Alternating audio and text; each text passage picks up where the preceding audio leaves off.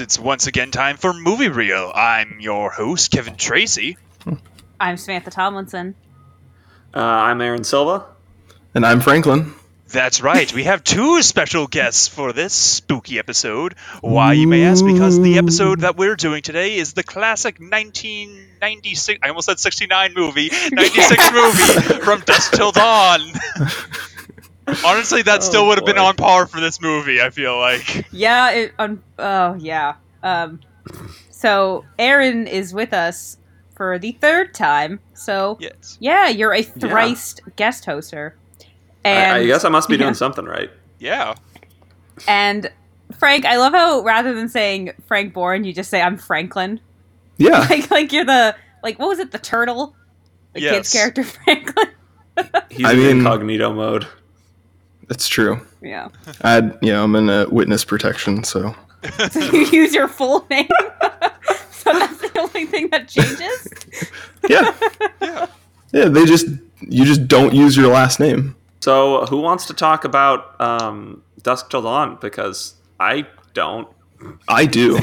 So I So, so yeah, okay. What a great let- movie. Let's, let's, let's just let's just put the record straight here. So, Frank and I, we are in the, the camp of we we enjoy this movie. Yes. Like, isn't that like yeah? And Aaron, more or less, like hates this movie. Well, Specifically, okay. the second half. Specifically, the second half of this movie. This is, that- the first time I've assessment? actually finished this movie, though. So, I, I don't Okay. feel like I was qualified to like rate this movie objectively before I actually finished it, and.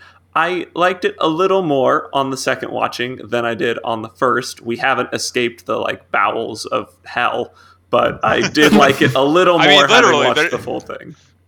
Yeah, yeah, that's right. I forgot that you you basically like stormed out when we first watched this. I didn't storm out. The first time we watched this movie, we got to the halfway mark, which we'll discuss in a minute, and Yeah. I got so angry that we stopped watching the movie and watched something else. We watched It's- Reservoir Dogs instead. Yes, we did. Yeah. a, a family picture. Yeah. um and and this was Sam's first time watching it like the other night and I I remember like getting like like text updates uh, and I knew exactly what part you were like on it's like oh my god sex machine no Jesus Christ there's a Vietnam flashback of course Frank likes this movie like I, I didn't say that. Called out, yeah. Frank. I didn't I say know. that. I feel I feel I really called say- out right now. I know. I did say, of course there's, of course. I said there's a Vietnam flashback. Of course there is. It was all in caps too. I was just like, oh, why not? Of course there was by this point. Yeah, but I mean, later on, you did text text me saying like, okay, I can see why Frank likes this movie, and I can see why Aaron hates this movie. but now I, I never really got like a gauge on like what your like opinion is, like which which camp you kind of fall in on. This is very different than what I was expecting. Um, it was definitely. I mean, it was as it. It was so twisted in certain things and so weirdly fun in other elements. Like it had a lot of these weird aspects that almost kind of reminded me of like a cult film. Like I can see Well, this, it kind of is. you know. Well, yeah, but I can see like yeah. Oh, it is. 100%. okay because there were this the fact that it was it was was messed up and kind of funny and but also really like it was just a it was just a very weird movie i knew two brothers being one being george clooney and one being quentin tarantino are stop at a truck stop or whatever and come across a bunch of vampires and i also was Okay, so you knew beforehand that this movie had vampires. Yes. And I was also told that uh, the first half, or half is written by Tarantino and half is written by Robert Rodriguez. And it's very obvious who wrote what? When the switch happens. Where that oh split my is, yeah. god! Like, it's, Yeah, it's- it's not even. Oh, It's. It's a very It's so- well. It's it's so abundantly clear. Yeah. Rodriguez- To me, it's a very silent handshake, like Yeah. silent handoff, like at a very specific point, and I'm sure we'll get to that later. But, yeah. Yeah, it, it yeah yeah for the most part I kind of wanted to just like for the most part we'll focus on like the first half and then kind of focus on the second half. But the the way that it was really interesting because the way this movie was was made is that they both more or less worked on the script and um, kind of like worked a little bit on like directing. Uh, but they they credited themselves as Tarantino wrote the script and Robert Rodriguez um, directed. uh, d- directed it and edited, and then they both got executive producer uh, credits as well. right.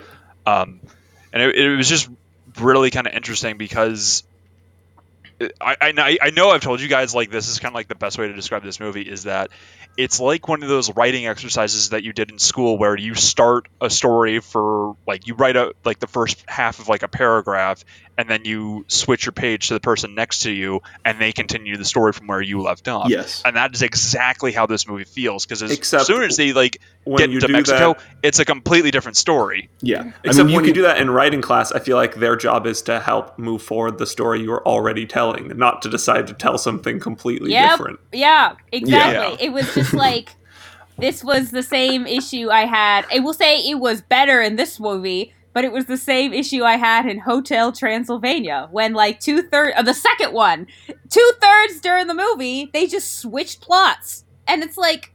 What? This could have been the plot the whole time. Uh, there was no reason to introduce us in the uh, last 20 minutes. And like Okay, can can you refresh my memory? It's been a while I since I've seen any it's- Hotel yeah, Transylvania was- anything. I, I haven't had seen any issues of them. with this. So it's not a movie I watch all the time. But basically, the grandson is not developing fangs, and he's not exhibiting vampire like you know anything. So they're like, oh, maybe we'll raise him around other people and away from the hotel. And so he's trying to get him to become a vampire. And then at the very end, his birthday is coming up, which is when he should be around this time developing these vampire whatever. And oh my god, uh, Dracula's grandpa's uh, Dracula's dad is coming, and he's like a hardcore vampire, and he's not gonna like that he's a human. And it's like, why didn't you introduce this before? Why is this coming up fucking now? Like, At what point in the movie do they introduce that Like- character? I want to say into the well, I- maybe into the third this. act, or well, like end of end Oh of the second God. act. It was very late. It was not. It was not at a reasonable time. Yeah. Well, and you could take that back to to this Exactly. movie too. That's a fair criticism to level at it because they introduce characters more than halfway through the movie, and you're just sort of like, why? I mean, they're not that important characters, so it's. I was gonna say you could con- you but- could consider them like very secondary characters. Like you, I don't even think you know one of their names. I think, yeah, yeah. Um, Yeah, the- one is Sex the- the Machine, and the, the other V- one he yeah, has a name. He has a name on the credits. Yeah, he's but I don't know credited as having a name, Frost it's just- is the black guy, and Yeah, it's Sex Frost. Machine, which Yeah. which says his name, Sex Machine, but the other one does not have a name. Yes. I you you have to look it up. Yeah, it's And never I, I- mentioned. I, it- also want. I, I also want to point out that the the actor who plays Sex Machine is uh, Tom Savini, who did pretty much like all the special effects for this movie. So like all like the vampire like prosthetics and uh, special effects makeup, like that's all him. That's awesome. Uh, and and and his production team, and he also did uh, pretty much like all the special effects for like the Evil Dead movies as well, and has had a very successful career for like all these like monster movies and like special effects and stuff like He's that. like And gore it- fest movies. I mean, he, oh, he one did hundred percent. he did a good job in in making them look like the way he wanted to. I, I don't know if I really liked the art direction that they took the vampires in, but like Yeah. it's more like a Buffy good. the Vampire Honestly, they Slayer look good. Yeah, yeah, they're fake. style of vampire. Well, yeah, the, the vampires in this movie, they were just wildly inconsistent in my opinion. But Oh, it they did really kind of make it, it, it. It was. It did make it like really fun because like some of it, like Salma Hayek, which was I think this was like one of her like first movies. Like when she kind of like goes like full vampire, she more or less has like a snake head, like very much like scales and like the. she looks like the, girl Lord fangs. Voldemort took to prom. Yes. yes. Well, let's Uh, say in like Yeah. I didn't do any research on this, and I'm not an expert on this, but I do think in like Greek mythology there is something. It's like a very early kind of form of a vampire, and they do have like snake-like qualities. So it could be coming from that, but I didn't do any Well, extensive I- research, so I don't know. Just a thought. I feel like it more draws inspiration, especially given the the bit at the at the very very end, like the last shot of the movie. Um, Yeah. it definitely draws inspiration from the like chupacabra legends. oh, that okay. inspired modern Yeah. day vampires. They came Yeah. from Yeah. the chupacabra stuff, Um, which has been around literally yeah. since as you know ancient Aztecs like told Yeah. stories about it. So there, that's kind of Yeah. where they where they drew inspiration from. But they they definitely have some because they have like the first vampire who looks nothing like any of the other vampires, and then they have Exactly. like, most of the like bar guy vampires who all look roughly the same, and then the bat vampires just look completely different. And then there's whatever the fuck sex machines turned into. Um, yeah, he he his head gets ripped off, and then he more or less just turns into like a giant rat. Yeah, What, where did that come And it- and it- from? that's not I don't know, important. but it- that's not But it was really funny because like when that was happening, I was watching this with my mom, and my sister like came downstairs and watched this, and it's like, man, Princess Bride got really weird. that is a oh yeah, it's it's an ROUS. it has a very strange ROUS. yeah. Rodent of very Oh, unusual rodent- size. Those rodents of unusual side. The fir- the fire know, I- swamp turns into the titty twister. Yes. Oh, but uh, if you're watching the the censored version on TV, it is referred to as the Kitty Twister. Well, they didn't censor Oh. any of the dialogue. So when anyone, whenever anyone says "titty twister," they say "titty twister." But when the but the restaurant like name, like the sign says "kitty twister," I know. I was like very confused by that as well. I was like, "What's it- the point of the- censoring the like billboard if you're not going to also censor the dialogue?" Yeah, the, the the censoring in that movie was so It's really Wildly inconsistent. It's really Like- like, uh, done. But like- I don't. like I don't really want to like, get into the censoring because like yeah. it's not. No, I, I, I, movie. ju- I, I just want to point out like like a, like a couple things is um like half the time like whenever they're saying like the f word they either like mute like all sound for that which is like that's a normal thing for like censoring to do and they do that for like pretty consistently throughout this movie but then some of the times when they say the f word they say like funk or frick or like what like they they, they like dub it out with like another like f sounding word Mhm. but they do this interchangeably throughout the movie and sometimes in the same scenes. It's like, wait, why are you dubbing it out in one sentence and then and changing the way you're you wouldn't dubbing get it the sec- another. Yeah, yeah, it, it, it the censoring was just so inconsistent. It was honestly kind of funny to watch. it's really inconsistent. They they um they cut out a couple small portions of the movie, which the two that they cut out kind of make sense. Um, yeah, but then they also they mute they mute the song that plays during the first bar fight. Really? a little bit. Yeah, Hmm. What was the song? I don't even understand remember. why. I, I just remember it was like the, the, the vampire band, and I, I I guess they were just saying something like a lot of profanities in Spanish. I honestly don't remember. It's been a while Oh. since I've seen the uncensored version, so I, I can't really uh, guess as to what was actually going on. But it, it was kind of weird. I, I didn't really fully notice that because there's a lot happening in that scene. Yeah. So should we just like start walking through this movie? Yeah, yeah. yeah. So so uh, Sam, why don't you take it away? So, uh, it's very obviously the first half is the Quentin Tarantino half, based on the dialogue style and just the the the facts about the character. Like, to me, this was just so. Tw- it was so much more twisted than like any Qu- Quentin Tarantino's character. So it's the the Gecko brothers, uh, Richie and Seth. Seth. Which I Yeah. love Seth. That's the name they picked for Yeah, George yeah, Clooney. um, Yeah, George Clooney and Quentin Tarantino are playing as as the the Gecko brothers. Yeah. and it's literally it's just it starts with literally a sheriff walking into this like little convenience store talking with the cashier and then just going to the bathroom and i the based on the the the dialogue i'm like yeah this is the tarantino part because it just it's so it's very human and very genuine and this is a conversation about nothing and oh also this is what's going on in my Yeah. in my day to day and then he goes to the bathroom and the gecko brothers jump out and they're they're basically you know at cashier's at gunpoint saying you got to get rid of him and he i i agree with the cashier because he makes the point he said he comes in and use my bathroom almost every day if i told him he couldn't use it that would have looked more suspicious than me just Well, letting like- him use it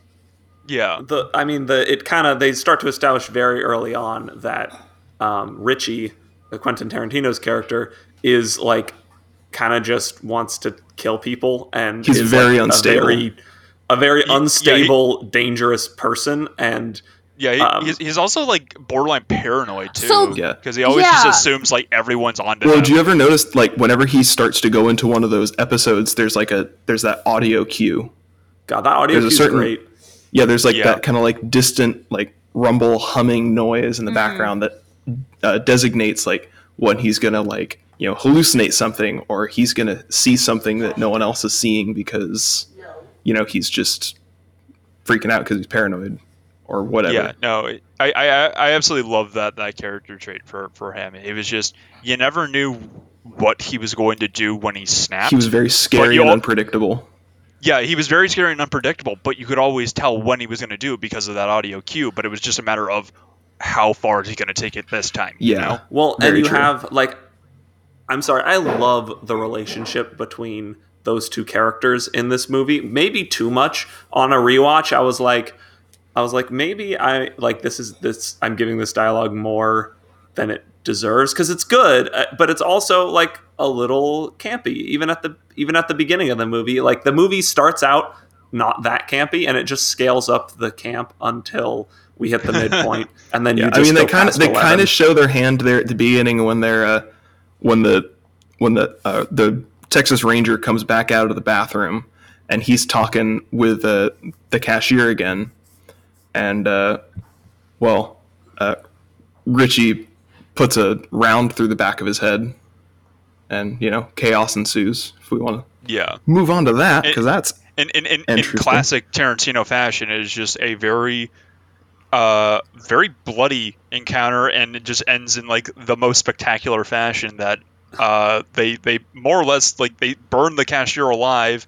He then dives over the counter after firing like an entire like magazine. like his gun. Yeah, his magazine. Like I don't remember if he had a revolver or not. I know I knew um Seth had a revolver and and uh, He has a uh. Richie had a had has a semi-automatic. Yeah. I think the yeah. he- yeah. I think he has like a nine millimeter or we gotta something point like out that. at this point, uh, the cashier shot. So the uh, Tarantino. Oh, yeah, there's that bit. Tarantino was convinced that he mouthed "help us" to the sheriff. Throughout the movie, I wasn't quite sure if, if this was supposed to be just like a, are we supposed to assume he was or wasn't, or is it just that he is very paranoid and unstable and just was saying it because he wanted to create chaos?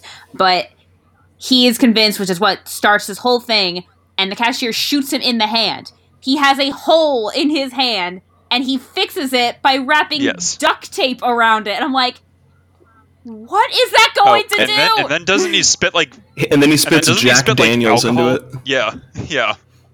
It's like this will sterilize it. Well, not anymore. You spit it out, you monster. Yeah. um, but I, but I I, just did love on when they were they blow up the store and they're walking away and just like, and uh, George Clooney's character he says like I'm a I am not like a killer. I'm a thief. I only kill when I have to. I said keep a low profile. A low profile does not mean taking a hostage. It does not mean shooting someone. It does not mean blowing up. I did like that bit of dialogue because it was yeah very classic Tarantino of it's a such a messed up conversation. It's kind of like when uh I don't remember the name, but the guy in like Pulp Fiction that gets his head blown up in the third part. Oh, Marvin. Oh, Yeah. Yeah, where it's just this and they're all and they're upset like they're they are upset he's upset about this is They're not freaked out and grossed messing- out. Yes. Yeah. They're not mess they're not upset about the correct thing. And then they just drive off. Well, and They're, they're, they're really more or less like- just like, oh, well, that's just a mild inconvenience. Yeah, it's like That's gonna- someone's gonna, see all this damper on blood on the back day. window. Like, what the hell? Shit. Well, and that That's shot gonna- when that's they're gonna- walking away from the bar and the whole thing's just exploding is so good, especially because they It are really arguing about lying low while the f- entire freaking gas station is like just goes up in flames, and propane tanks are Yeah. exploding, and there's rubble and debris falling all around them. Yeah, right next to them and past the car too. Is like, how are they not even flinching the fact that there is debris and rubble falling right next to them? Yeah.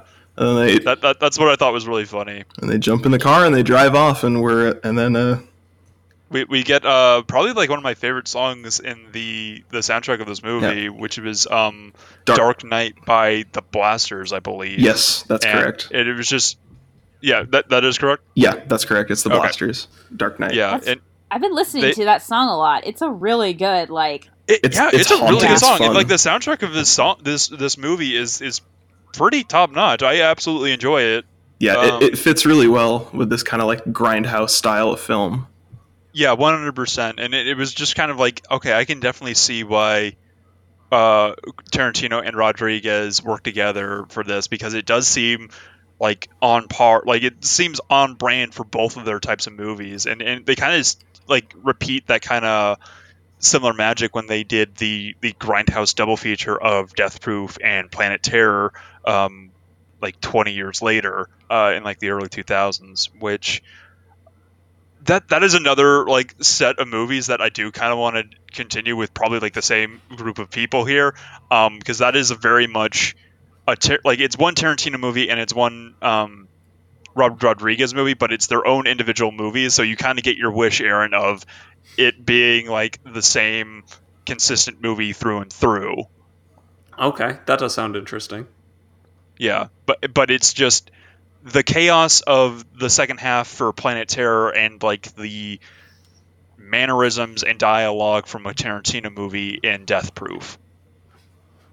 And it mm-hmm. just it's the best of both worlds in their own two separate movies, but it's packaged together as one like double feature, which I thought was really cool. Awesome. Yeah, I've I've uh, been curious about watching Death Proof. Just haven't gotten around to it.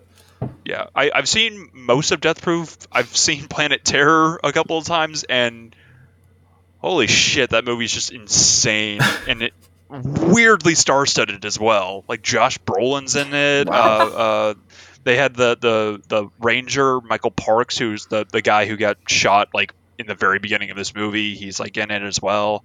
I want to say Danny Trejo's in it. Um, Danny Trejo is just in every Robert Rodriguez movie.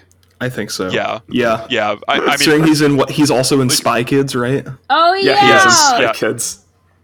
and uh, uh, same with Cheech Marin. And I, I, I remember watching a review of this like years ago, and uh, the secondary title that this guy gave this movie was "The Tale of Three Cheeches" because Cheech yes. shows up and it's three different characters throughout this movie. Yeah. So the fir- the second time we meet uh Cheech Marin's character, I uh, he or he uh play yeah plays three different characters. And this when we meet his second character, I at first thought it, he was also the border patrol guy, and I thought he was gonna like I thought he was gonna like be like, hey.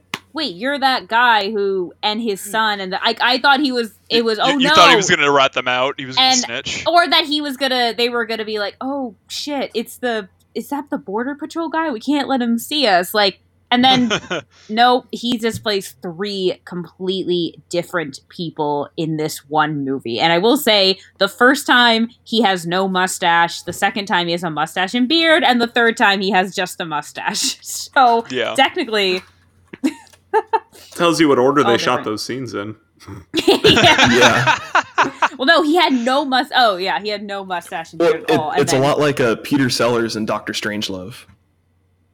You know. Yeah, yeah, I can, It's, I can see that. it's like, yeah, I'm just gonna be in the same person, but I'm gonna play three completely different characters because I can.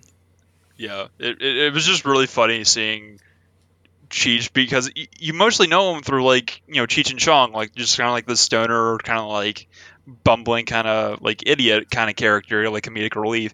And in this one, I, he is kind of the same, especially with like the second character because he's more or less just kind of like it's like, hey, come on down to the titty twister, uh, and he's just saying like all these like really perverse things, which really perverse was, like, things, one of which the- are cut the- out of the censored version. Ah. you just get Yeah, to watch him yeah. get beat up for no reason.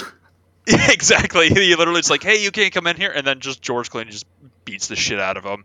Um, but yeah, in in the actual version, he's just saying like, "It's like, oh, come on down. We got we got all this stuff." Like, I I don't really want to say Wait, it, but I, you know what? I can say it because the scene where he, I first of all, I did think it was ironic at the titty twisters that he was saying how we have all different kinds of pussy, and I literally was like, he was listing off every single potential type, and I think my jaw just dropped, like. Like what move? What what is this movie? Like why? What why? Eh, eh, like, What's kind of ironic about it, though, is that the whole point of that bar is that they're literally preying on the biker, like the the prostitutes are preying on the bikers and truckers who are coming there. So, in a way, like they're the ones who are actually eating people, right? Like, Yeah. I just I think it's Yeah. funny, but yeah, it is still a little uh, over the top.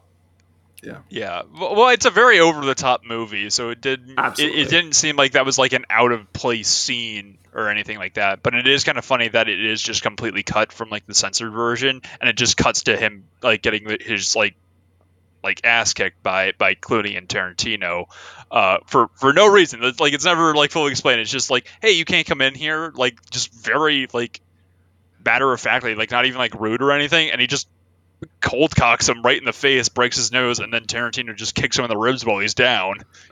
Yep. So it's like, Yeah. okay, moving on. um i'm not that familiar with robert rodriguez um i've obviously seen more tarantino stuff so I mean, you've seen you've seen Spy Kids, right? i'm okay i think i've seen yeah i've Yeah, seen spy kids and i saw shark boy lava girl a long time ago but i again Oh, that's Lord. about well, it then it's basically the same movie. But Yeah. I'm- Um, I, I in terms of his what i've been told is his best work i have not seen like I mean, machete. he, Not he just for- makes Or yeah, El- or very El was it Mariachi? is it is he the one that did sin city or was it watch the wa- He did Sin watchmen City. watchmen or the watchman or something no, he did not. He did not do Watchmen. who am i thinking Um, he did Sin maybe City. it, okay sin city then that's what i'm thinking of I- um Yeah. and and in Sin City, that was Tarantino and Frank Miller. wait so that's not Yeah. robert rodriguez so okay then I never thought for sure. I was looking up his credits the other day. Okay, maybe I I messed something up, but I, I thought Oh, for sure hold that on, was I'm, him. I'm looking at. Oh no, wait, he he did direct. Okay, yeah, there we go. I was I was gonna say I was like Okay. I thought for sure that was him. Like I wasn't I wasn't expecting it to be three directors. Oh, That's. It's like it's like there's three directors for this movie. What? the the thing is that though like um this this script in its entirety whether it was written by two people or one person it seems like i mean other than the fact that it is two very different writers and it i did feel like it did it was it didn't the vampires were random but it did all kind of oddly enough like flow together it wasn't out, like yeah. i knew again I knew there were vampires, so maybe that's why. And I was I was about to text you like, "What the hell? I'm more than halfway in this movie, and there are still no vampires. Like, where where are like?" I thought they were gonna be. it's like Birdemic. Yeah, Shock and no, exactly. I almost you get, said that. You get 45 minutes through before you see a single bird. I like, was gonna say that. That was what I was thinking. Yeah, but um, like Hey, to be fair, they did kind of um, hint at vampires because in the um, the liquor store there was a poster in the background that said, I think it was like for like a monster truck rally, but it said Dracula on it. oh, okay. Uh, Ah. I don't know. That was behind the that's- Um, counter. That's Easter egg level. That's not actually. yeah, that's Easter egg. I know. Yeah. I know. But it's like, hey man, they, there's, there's vampires. Just said Dracula. Yeah. in the, There was a in the vampire in the Yeah. first half of the movie. He was on a poster. What are you talking? Yeah. about? yeah, just like duh. how just like how like there's like that Easter egg of like when so so uh Richie and Seth they have a bank teller as hostage and they they, they hide out in like a motel and um, George Clooney character goes out to kind of like scope things out, check out the border and get some food and when he comes back he brings back with him a meal of Big Kahuna Kahuna Burger Oh, uh, from from Pulp Fiction. Yeah. To, and th- this kind of like ties into like the whole like Tarantino theory that all of his movies exist in the same Well, universe. there were also a pack of red apple cigarettes on the dashboard. yeah, I forgot about that. I, I I was trying to look for that, and it's like I don't see the Red Apple cigarettes because that was like the only other thing that I know that's in every you single know what? I Tarantino can accept movie. this all being in the Um, same universe because it. This is not. This is a universe. Let's say this is all the same universe. This is a universe where Hitler dies and and the uh uh the the Manson murders yeah yeah uh uh what's oh my gosh Sher- what's her uh, Sharon Tate right? I'm spacing on her name. Yeah, Yeah. Sharon Tate. Uh, I almost said I kept thinking Margot Robbie. I'm like, no, that's who the actress was. Uh, Sharon Yes, Tate is also alive. Like it's it's a weird. He just kind of messes with things that happen, and he's writing something else, and that's perfectly fine. And it's kind of and it's fun in a sense, but like I, so that I can totally get on board with everything being in the same universe because there is no everything is obscure and odd enough that sure why not and everything's hyper violent. yes um Everyone has really high blood we're pressure. actually Yes. this was um it's because of all the big Kahuna Burger. so of course. around this time when uh yeah george clooney goes out to like scope out and brings back food we find out through like a news story that seth was in prison uh richie was richie got him out right richie Yeah, got him yeah, out yeah, he yeah. he busted him the out in court while he was in like a court they hearing. took a Yeah. and they took uh they took a bank tell a bank teller right they took her ho- they took her Yeah, hostage yeah, They they, robbed they a took a bank. bank teller hostage. They accidentally ran over a civilian and they killed. like I, I remember in like the newscast because they were interviewing um, the actor uh, John Saxon, uh, who was like probably more famous for his like roles in like the Bruce Lee movies, like Enter the Dragon, stuff like that, like early like kung fu movies, and he was also like the like the the dad like the sheriff in um, the Nightmare on Elm Street movies, and it's like I remember watching this with mom's like, okay, what do I know this guy from? I know I know I've seen this guy in But- something. but um Um, so that was kind of funny, but they, they do kind of like a tally of like, oh, they've killed seven, like six rangers, seven officers, and three civilians, bringing the death count to, to 16 or, or something like that. Which, by the way, the way that she's reporting this is just such a classic, like late '80s, early '90s, 24-hour Fox news cycle News, way of like- like reporting it. Oh, she's yeah. like, because she's got that like kind of like pep and air in her voice, and she's like, "I'm really excited to tell you about all the people that these horrible men have killed." but yeah It's just- Stay tuned. funny. Yeah. but during this uh yeah, during this segment we find out that um tarantino's character is a sex offender and when Yep. yep. george clooney comes back he, he Ye- tells the bank teller before he leaves if you want to live don't don't talk don't move don't like don't don't do anything Don't make any noise and I do feel as like we I would have like raised my hand, being like, "So if I slide back in the chair and it squeaks, is that count as a noise, or is that the chair?" Mm.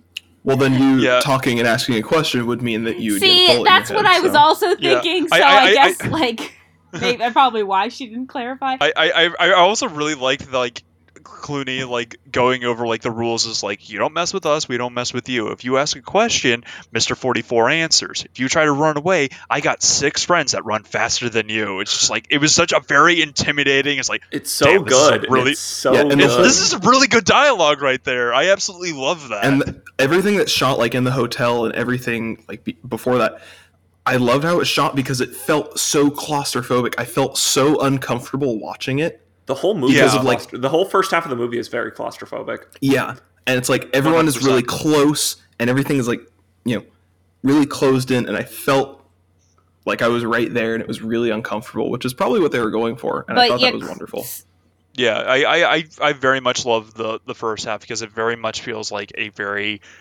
I I almost want to say like a noir film of just like, uh, like how close they are and like how like personal the dialogue is, and they kind of, it, it doesn't really like have like that much of an element of mystery other than where is El Rey? Like, what is El Rey? Like, they, they keep saying, like, oh, yeah, we need to pay, like, Carlos 30% of our take to go to El Rey. It's like, what is El Rey? Like, all we know is that it's sanctuary and that it's, like, uh, like, like, Seth almost talks about it like it's like the promised land, it's Providence. Uh, but they never.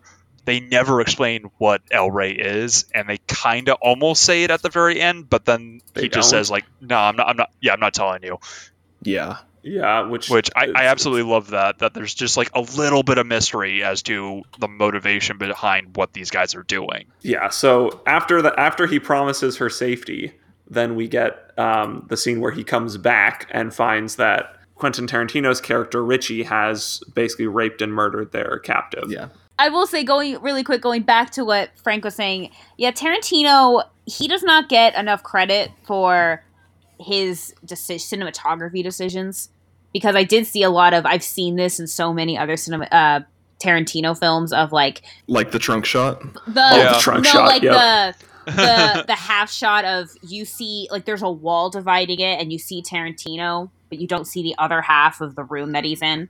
You see like half the door yeah like things like that. But um, and he and the re and he had told her like, oh yeah, come on, come on, come on with, come in, come on, sit on the bed with me and, and we'll watch TV. Yeah, watch some TV and with she's me. of course so terrified. She's of course going to just obey, thinking, you know. And then we find out Well, yeah, he's she a has to sex do as they offender. ask. And Yeah, I Yeah. do appreciate that we don't get full.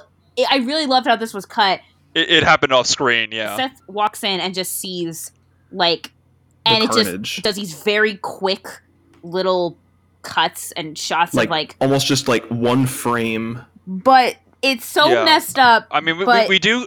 Although we do kind of see it, like when he like turns around and we see it, over like his shoulder. Yeah, yeah, like uh, like we almost see it from like uh uh Richie's perspective, and we see it over his shoulder. Yeah, and it's just like, I mean, we, we it is a little bit obscure because like Clooney is like more or less kind of like blocking the doorway, but we see enough to know is like, oh, that is Something bad. a lot here. of blood. That is a lot of blood.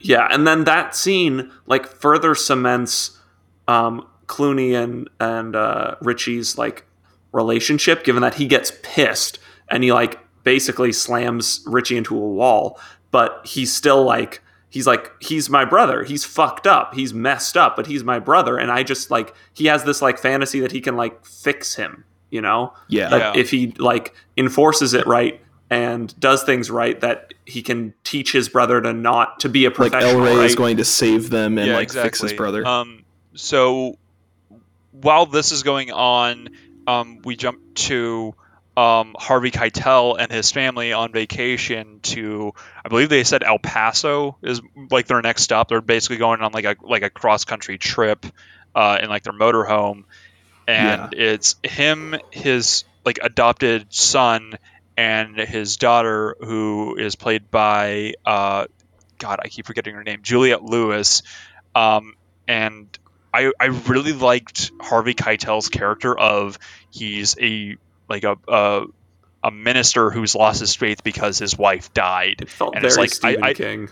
yeah. Yeah, it's like I exactly right. It's just like I I do I still believe in God, but I do not love him enough to to continue w- what I'm doing. And like his daughter just like can't fully like process that. And it's like, well, what would mommy say? It's like, mama's got nothing to say. She's dead. And it was really funny because both my mom and I laughed about that. And it's like, this is such a morbid joke. and and it's like, I don't even think that was meant to be a joke. And we're just, we're just, it was just so uncomfortable. Like that scene was just so uncomfortable that we needed to laugh. I mean, Har- Harvey's character is Yeah. is okay. I felt both his children were very flat, especially. Yeah. Well, I mean, they're, Jessica, they're very much like the asks- naive kind of like audience kind of character. She asks Like, they're- every they're kinda single like the- question she asks in the exact same tone of voice.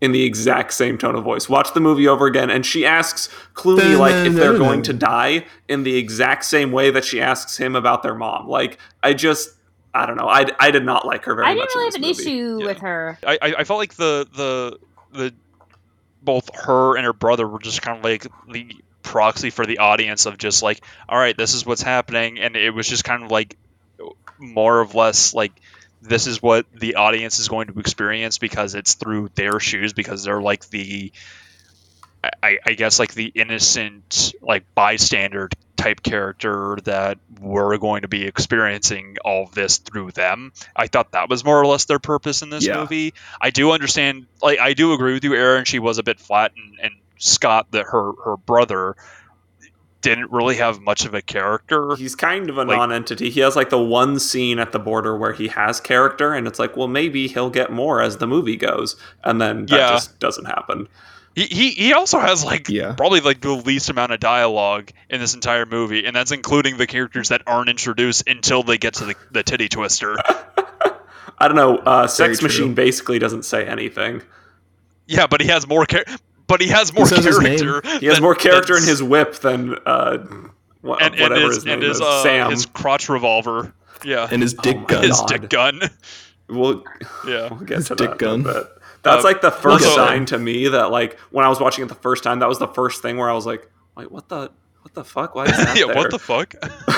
um, also, that they kind of kind of a side tangent. They made a From Dusk Till Dawn TV series that went on for about I think three seasons, and the first season more or less kind of does like a, a, a retelling of the first movie, and but like very different. Like they had like their own different like story elements and different characters, and, and it was very enter- entertaining. But the the actor that they had playing their version of Sex Machine was played by Jake Busey, Ew! and it was Oh. it was so funny. Jake Jeez. Busey is terrifying. yes, and that's what made that scene. It, it just that character so much more entertaining, in my opinion, because they they even gave him like the the crotch revolver as well, even though they never explained why he has that or what. like it's never fully explained. It's just like, all right, bam, he just thrusts and just fires a, a bullet. It's like, what the fuck? When I saw his whip, for a second I was like, is this like a Simon Belmont reference? Is this like a Castlevania? but Right? then he had a dick gun and I was like, I don't I don't think that's the case. Yeah. I don't think Simon, I don't think any of the Belmonts uh, ever had a dick gun. I'm waiting for that in the Yeah, Maybe Devil May Cry. That, that, that seems more on par with like a Devil May Cry game, honestly. Oh my god, it really does. That would not be Yeah, it's like the first half of this movie was like LA Noire and the second half is Devil May Cry. Yeah, it's just I, I remember, completely like, different gameplay. So yeah, the, the the the best like way to describe this movie is that the first half is Reservoir Dogs and the second half is like Evil Dead or Army of Darkness. Yeah, I, absolutely. That's a very, Yeah. very good way of Uh, it. so So To- jumping back to you, Sam, with the uh the the cartel fam- the Hi- Har- Keitel family, not cartel.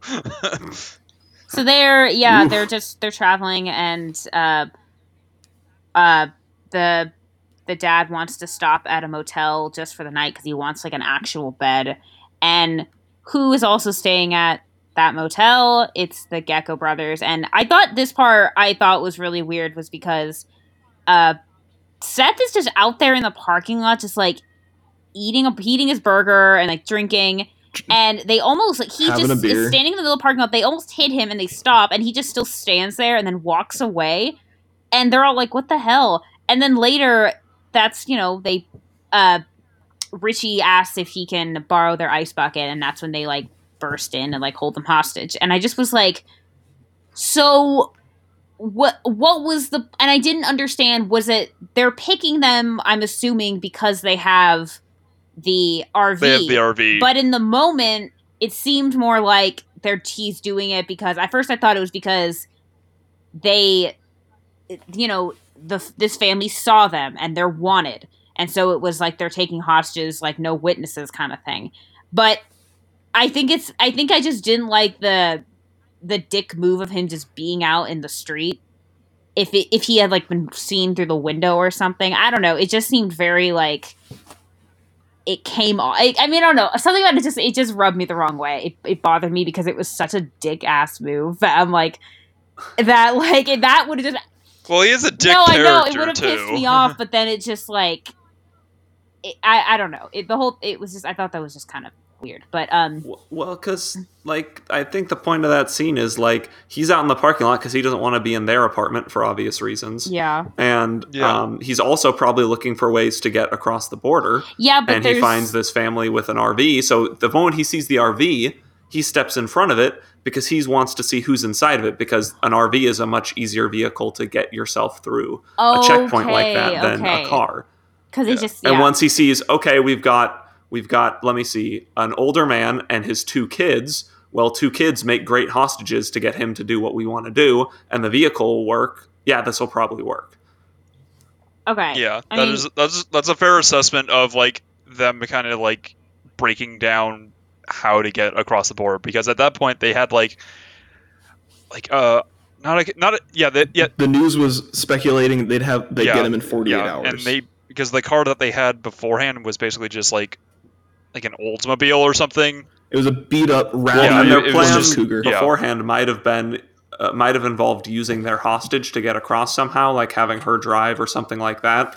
But that plan sort of went up in smoke, so they that's have out to of the, up with something else. of the uh, equation. um yeah Yeah, this was just a very much like on the fly plan. It's just like, all right, well, we still need a hostage since we can't use the bank teller anymore. The the the mother of four that the the news report uh, calls her. I forget. Oh, forget. uh, Jesus. Gloria Hill.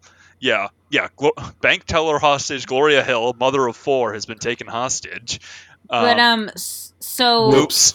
They Uh, hold yeah. they're holding the family hostage and the daughter was just swimming and comes back in and sees like two men with guns in her in her family's room and Tarantino is just disturbingly eyeing her and he is hallucinating or his paranoia he's assuming that she's like asking him to like it's yeah Oh yeah, they and they cut that out of the things. of Yes, the yep. I, Yeah, and version then, too. uh, thankfully, thank God, like even Seth was like told her, okay, grab clothes and you got three minutes, go and go and change.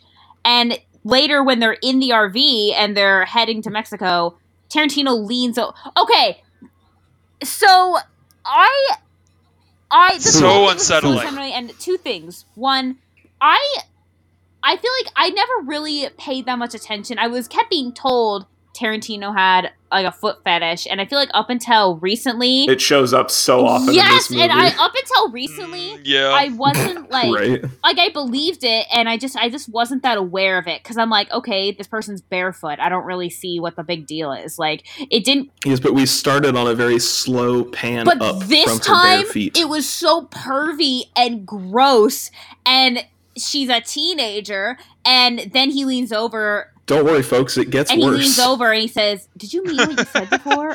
In in, and he she's like, "What what what are you talking about?" And he's like, "In the ho- in motel." And she's like, "What did I say?" And he's like, and he's like, "D- "Well, I'll, I'll do He's it." about to say, and I'm just like, um. This whole and then even that, uh, from the front, Seth's like, "Hey, Rich, I told you not to talk to them," and I just thought it was just like, I think what upset the second thing that that kind of disturbed me up in a in a more unsettling way than this was that um Tarantino does have a kind of twisted mind. I mean, we've seen his work, but he wrote Yeah. this character and chose to pl- and for some reason was like I have to play the sex offender character and something about that just like it's a it's a little weird, huh? Too like I It- it- I I like him a lot, and one of the reasons why I do like Tarantino is I do think he. I think he. I don't know if he's my favorite writer. I think he is a really talented writer. I think he's a really talented director. I actually want to see him just as a director, not as a writer director, um, because I think that'd be really great. But yeah. I also just like like him as a person because he it's all it's like he's so passionate about what he does and he loves film and like cinema so much. And like like it's just it's very it's it's almost like adorable how like passionate he is about for his work. And for some reason this just i it was just it was so unsettling to me the fact that it was so overboard and the fact that it's not even just that it's so overboard and the fact that he wrote it it's the fact that he did it's all those things and he he's the one that had to play this character like Yeah, well, Well- I, I feel like he had to pick it because if he picked anyone else, well, first of all, I can't really think of anyone else who could portray it as as well. I mean, or okay. as I mean, okay, unsettling yeah. as Tarantino did, but it, I I- I feel like he kind of did it himself because he realized that.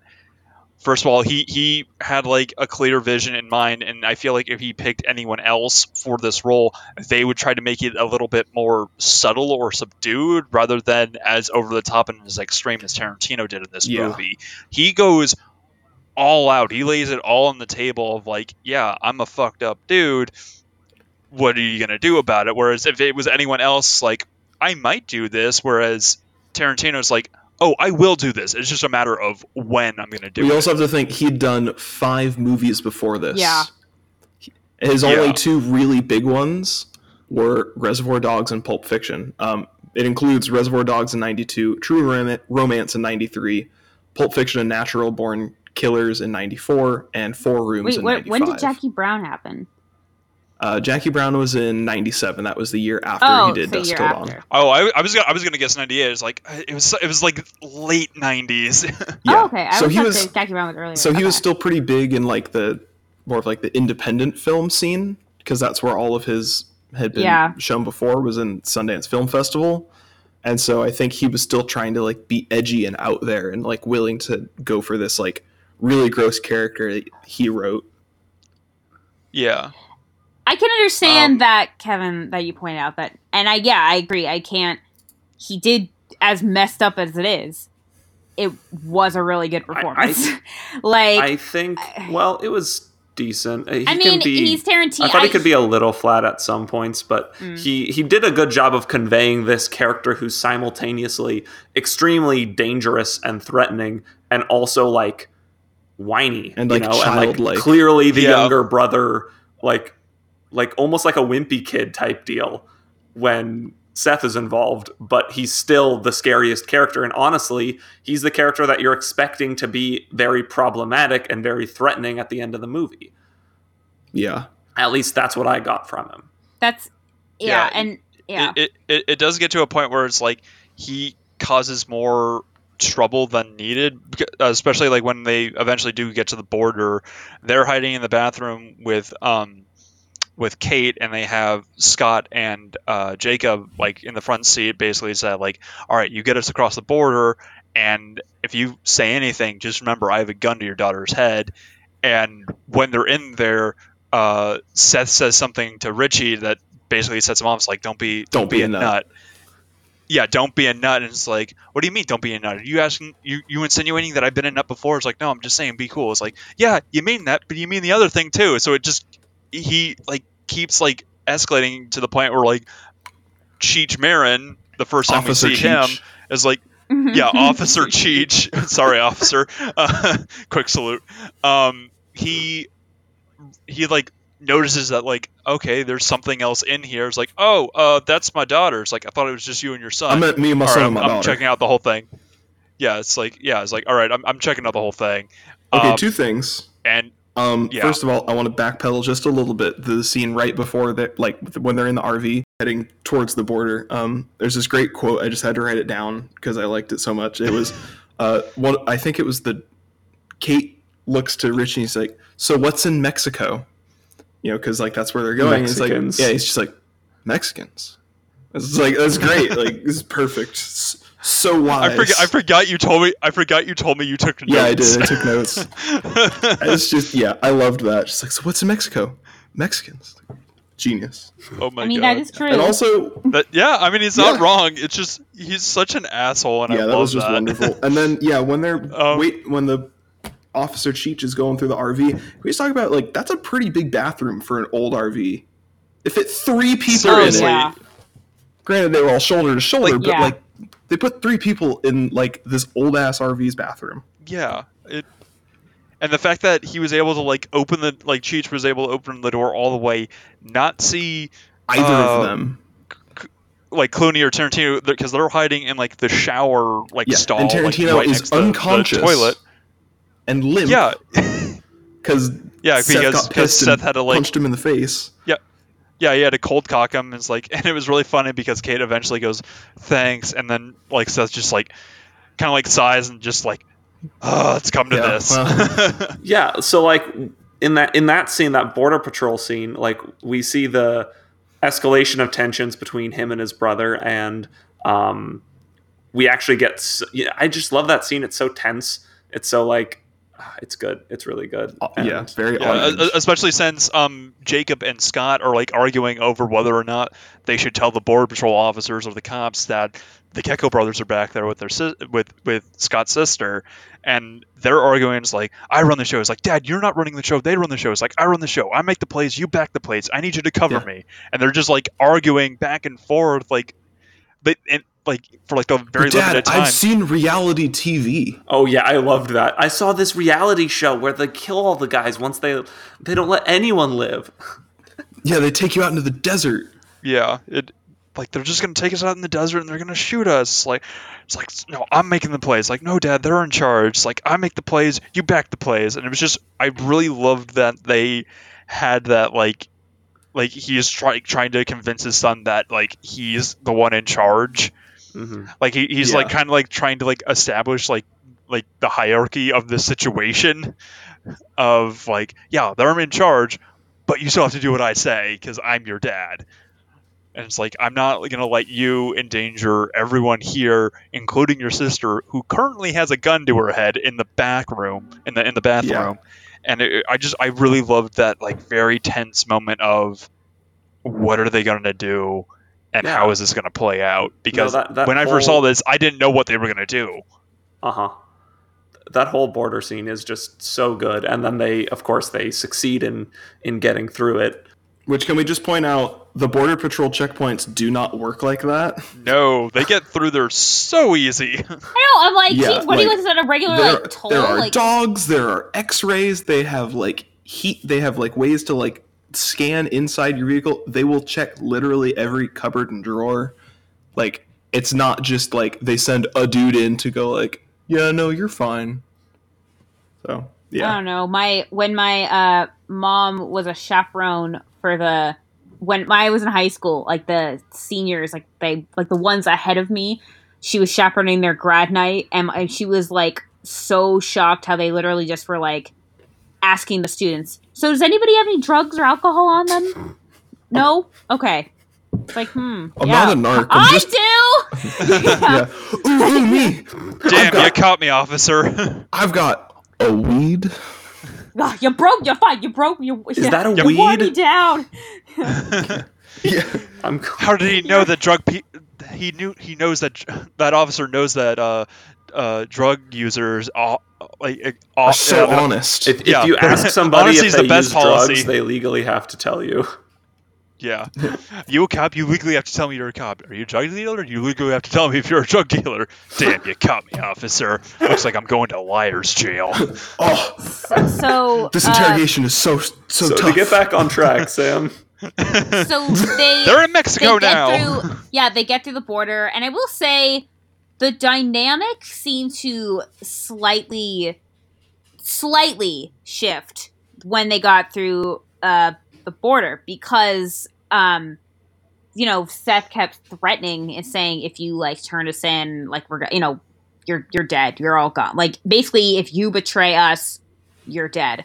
Yep. so don't betray us. And he, when his son's trying to convince him, no, just turn him in, like we're here, like they're cops here, and he doesn't do it. He is, and he is a guy who has no faith, but he is putting a lot of faith in Seth and believing he does have honor.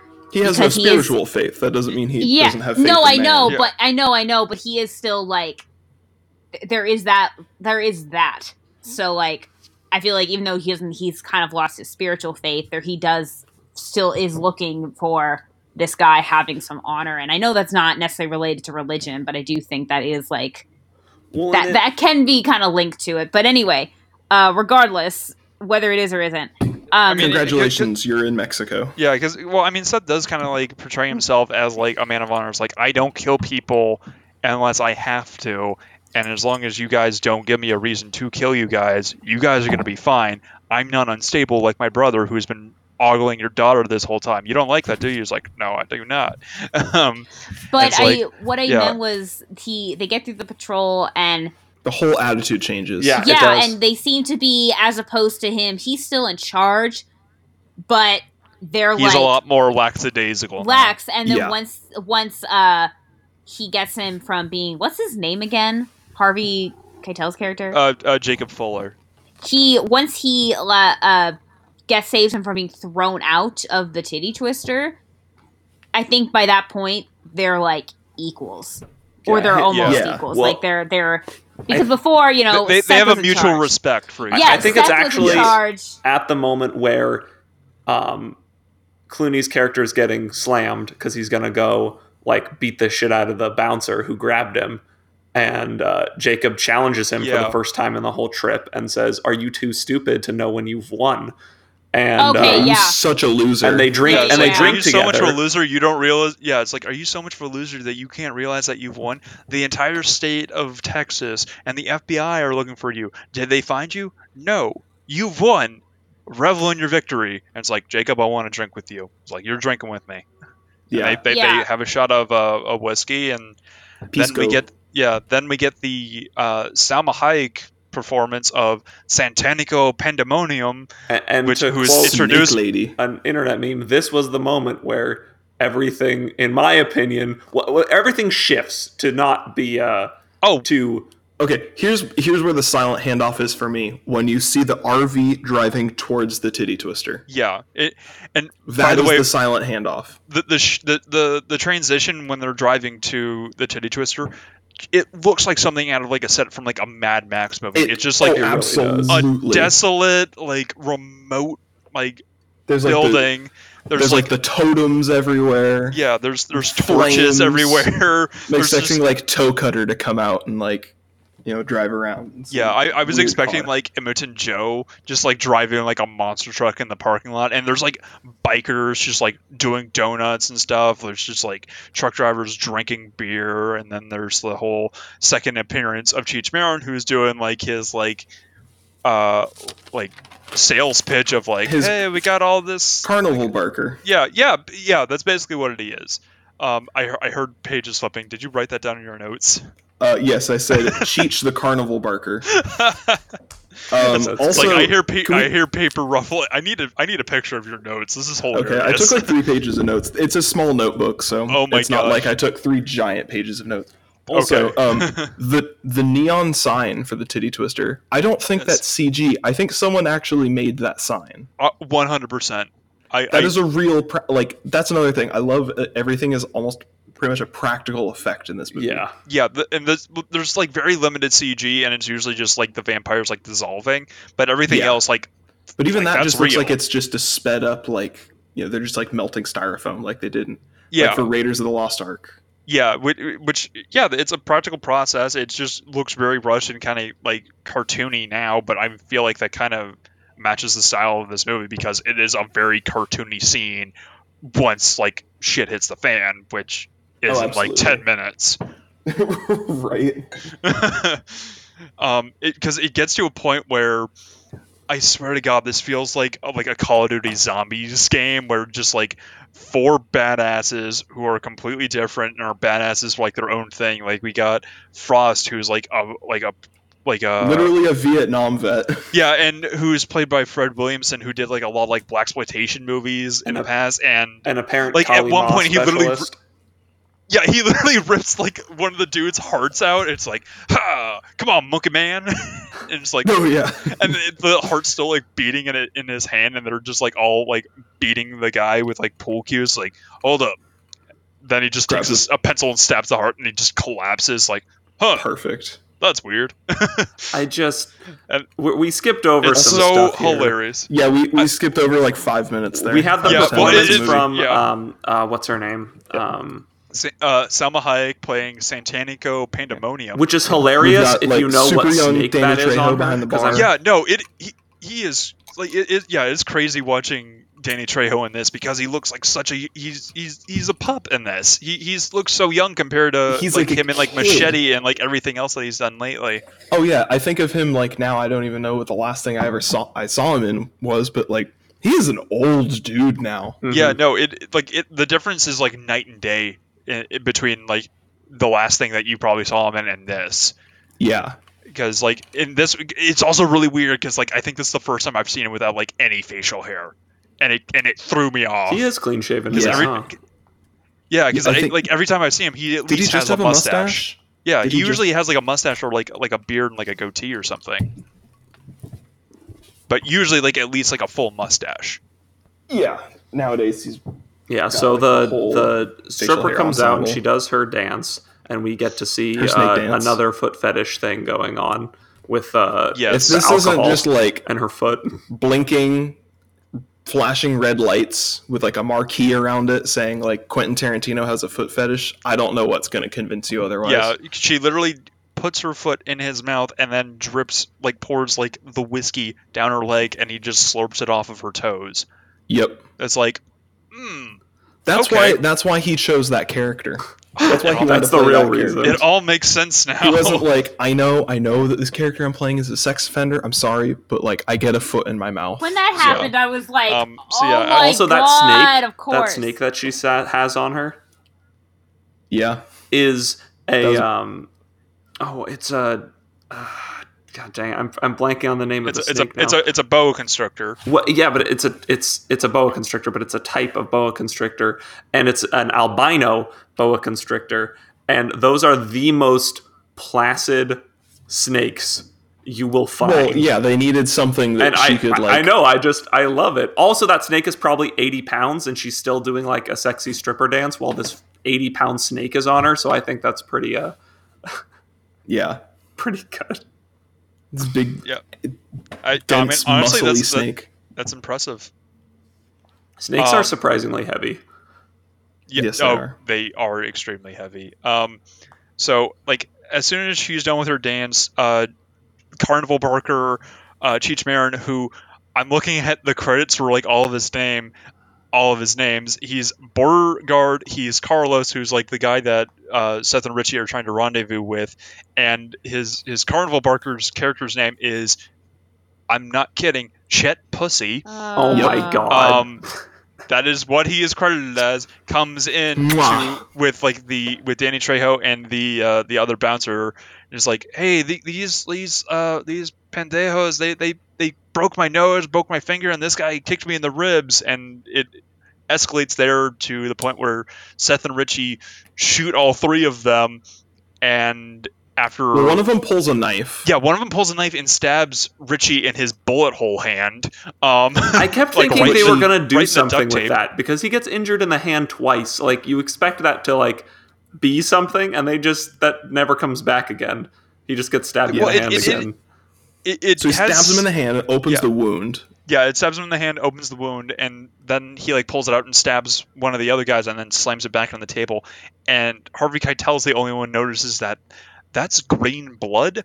And while all this is happening, Salma Hayek is just like staring super intensely at his at uh, Tarantino's like bloody dripping hand, and just goes full vampire and lunges and and like bites his throat out, and he Yep. bleeds to death. And And this then was the moment happen. when I became extremely vampires. angry.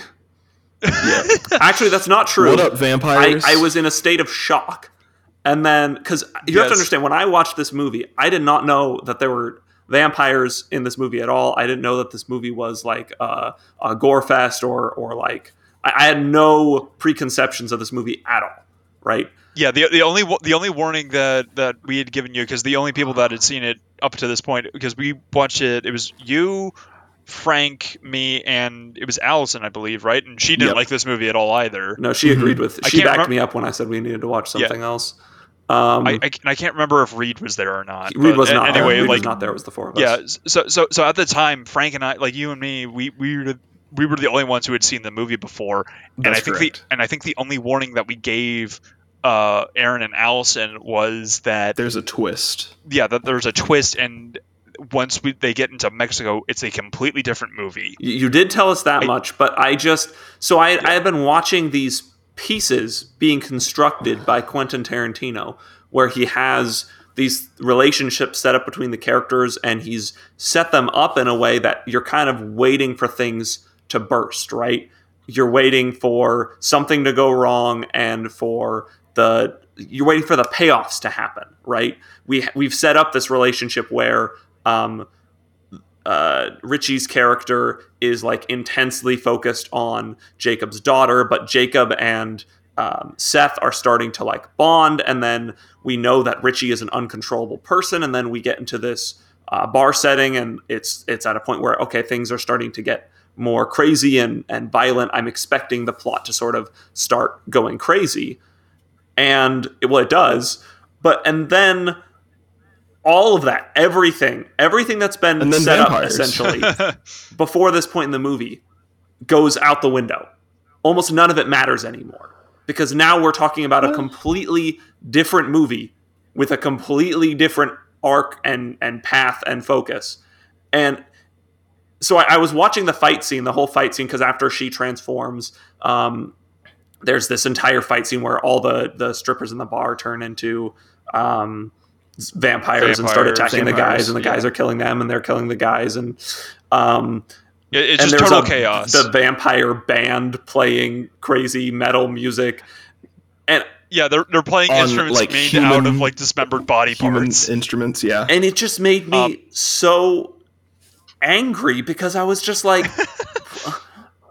you had a good thing going. Was it like best screenplay ever made? No, but it was good and it had promise, and you just threw it all out the window for something that okay, personally, for something that personally I don't enjoy a ton.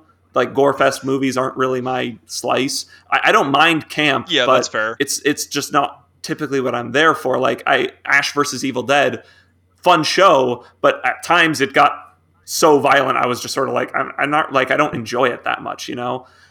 And yeah, that, that's, That's fair. fair. I mean, it, this movie is not for everyone, and I, I want that to make abundantly clear. This it's- movie is not for everyone. It's definitely not. And upon watching it again, and this time I knew it was going to happen, and so I tried to like, like open my mind to it a little more. And yeah, that basically what you have to do at that point is throw out most of what happened in your brain and say, okay, let's just embrace this new movie that I'm watching.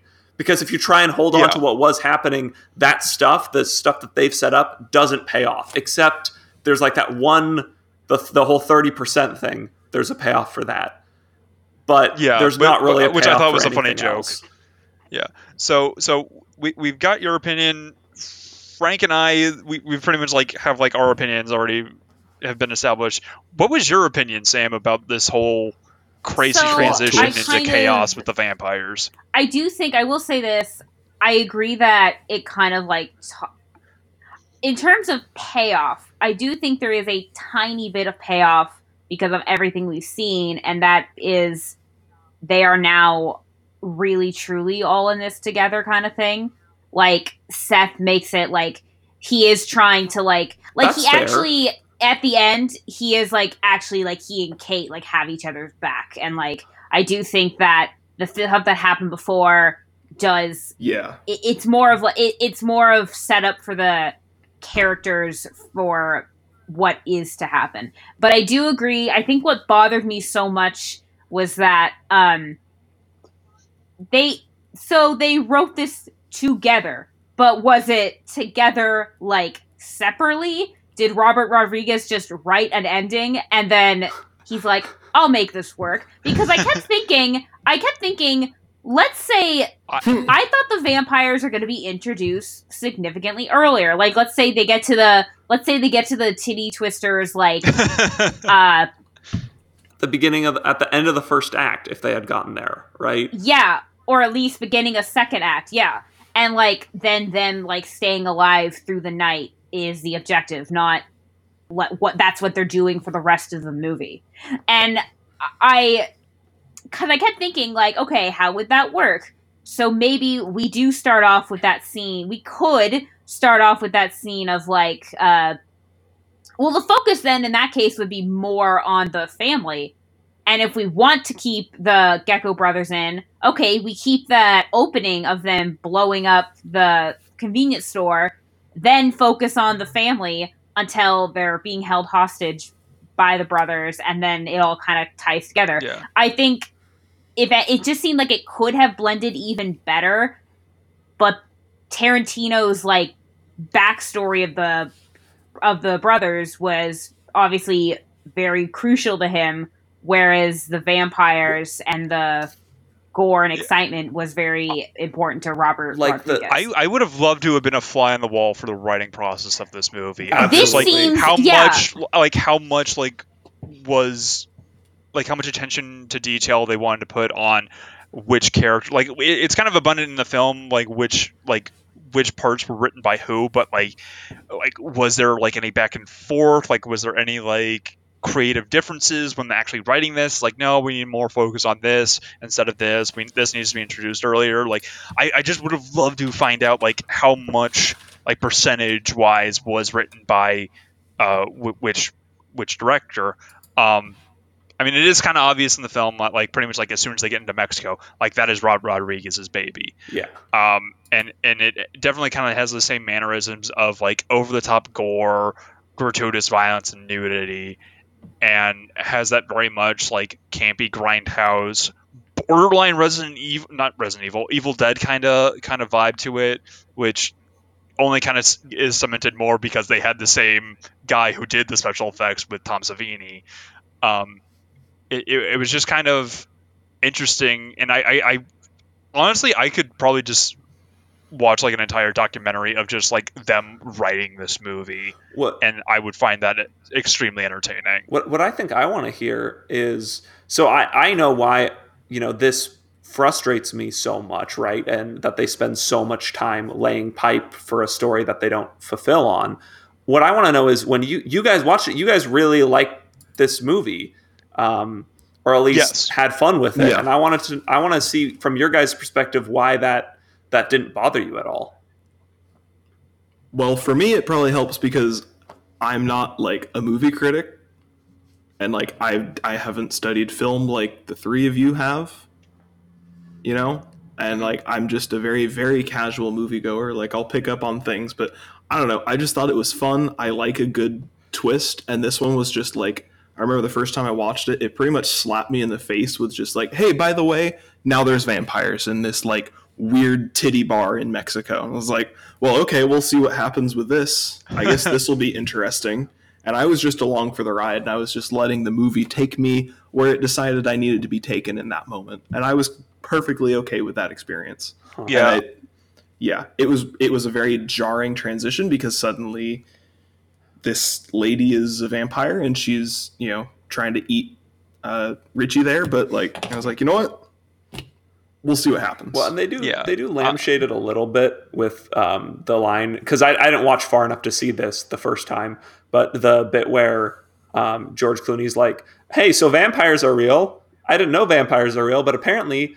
Uh, vampires are fucking real. So how do we deal with vampires? Like, so they they kind of I do. yeah. I love Also- that. Shit. I yeah, love the- that a I, lot. I love that yeah. little like powwow they have. Of, like, do we have any silvers? Like, silver doesn't work, dumbass. That's werewolves. No, no, no. I'm pretty sure Yeah. silver. Pretty sure silver's the Something same with with silver. vampires like, too. well, do we have any silver? No. Okay then. Are we Yeah. talking about Like, shit then who we've read in an actual book about vampires, or are we just going off of You- Pulp you- Fiction's idea, or not Pulp Fiction, uh, pop Just like pop movies. culture's idea of how you, to you kill mean like vampires? you mean like a you mean like a time you mean like a time life novel? It's like I'll take that as a no. yeah. Also, like everyone just like suddenly there were these things that were like they didn't look like traditional vampires, but they No, were. Like, and I- I really liked after people. that. And then everyone was just like, "We got it. These are vampires. We got to kill them like vampires." So they're like throwing them on like uh, like table legs and like stabbing them in the heart and like doing all this stuff. And it's like, so we just everyone just knows how to kill vampires. yes, and is everyone's super good at it too. Apparently. Yeah.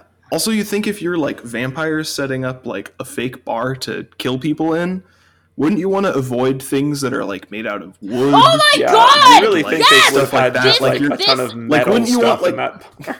this bar is filled filled with things that can kill them like oh yeah these can these uh chairs the legs be broken off and used as stakes yeah these pool cues yeah is there a chandelier that if it lands on someone gonna set me on fire and turn me and kill me oh Impale me? yeah me. which i mean that also, just that, like yeah. poorly boarded up windows. just- yeah. could for a bar that leak they light. are yeah vampires they were not trying they i'm assuming they is just it maybe in their case people didn't fight back but why would they not plan for just in case someone does try to fight back and you can't What like Yeah, those vampires had it self-respecting group of vampires puts a fucking disco ball whose entire job is reflect refracting light in their like temple? Who does that? you know, I you gotta know. spruce up the place. It was, the, you know, the '70s happened. Oh, I love that. And it, it's also especially funny after watching the sequel. So the second one is garbage. It, it literally kind of like takes place of like a separate like bank heist and like a vampire just shows up and like kind of turns them all. But the third one's a prequel that takes place in the Titty Twister in like the 1800s, like during like the uh uh like around the time like they're like arguing of like oh I want to join Pancho Villa and like all that shit's going on. Oh. Um, and it's also really funny because Danny Trejo is still the bartender at the Of same course bar. he is. Um, but it, it's really funny of like how it's like fully established that like, this place has been here for a really long time, and it's uh, made more clear at like the the last shot of the movie when they're like panning out and you see the back of the bar, and it's like the top of like this like ancient like Aztec like pyramid, and you see like dried blood pooling around the stairs. and like like the rusted- crashed and wrecked cars. Yeah. that are, Yeah. like some of the which are like like old old cars, some Yeah, which are I- new trucks and everything. I love that shot. I honestly like want that like framed on my wall. I absolutely love. I I love that shot so much. It it's, just seems it's so. really good.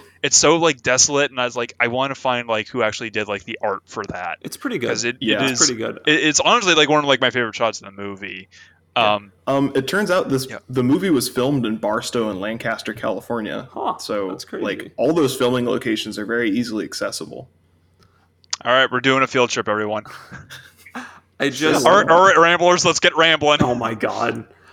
I, I like I don't think the second half of the movie, having seen the full thing, was bad if what you wanted was, you know, the like, you know, Gorefest vampire murder thing. Like it's not bad. It's campy, it's funny. Uh, the action's pretty decent for the most part. You have characters being dumb and getting killed by vampires, which is what you expect from that movie. Um, but it just if you were gonna make that movie, just make that movie. Don't take half of the movie to get there. If I personally Yeah. fell in love with the first half of the movie, which maybe I shouldn't have, maybe it's not as That good as could I have was been its giving it own credit for, movie. and that's why I was so angry. That could have just What- like that's what, just Sam? honestly I forgot about vampires and assumed that that was just going to be the movie and it was going to be about them like they're sticky with these criminals for the night and like what's going to happen. and like And shit's gonna go down, right? Because they're gonna they Like, we what- have to meet you- you Carlos, thought who I- we haven't I heard forgot anything about. I forgot all You thought I was messing with you about the vampires? When I, told I you no, the I knew there were vampires, but I forgot about them. But based on what I had Oh, okay. seen, that is what.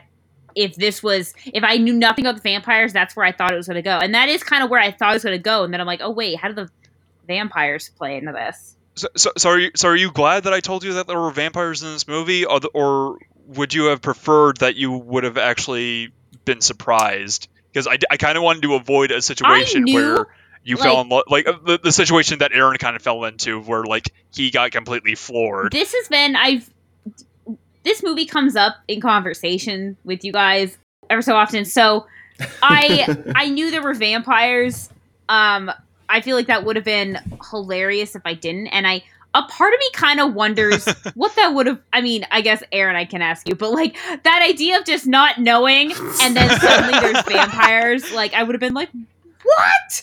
Like I can only just imagine what that must have been like to not know. Oh, that was it. That was it.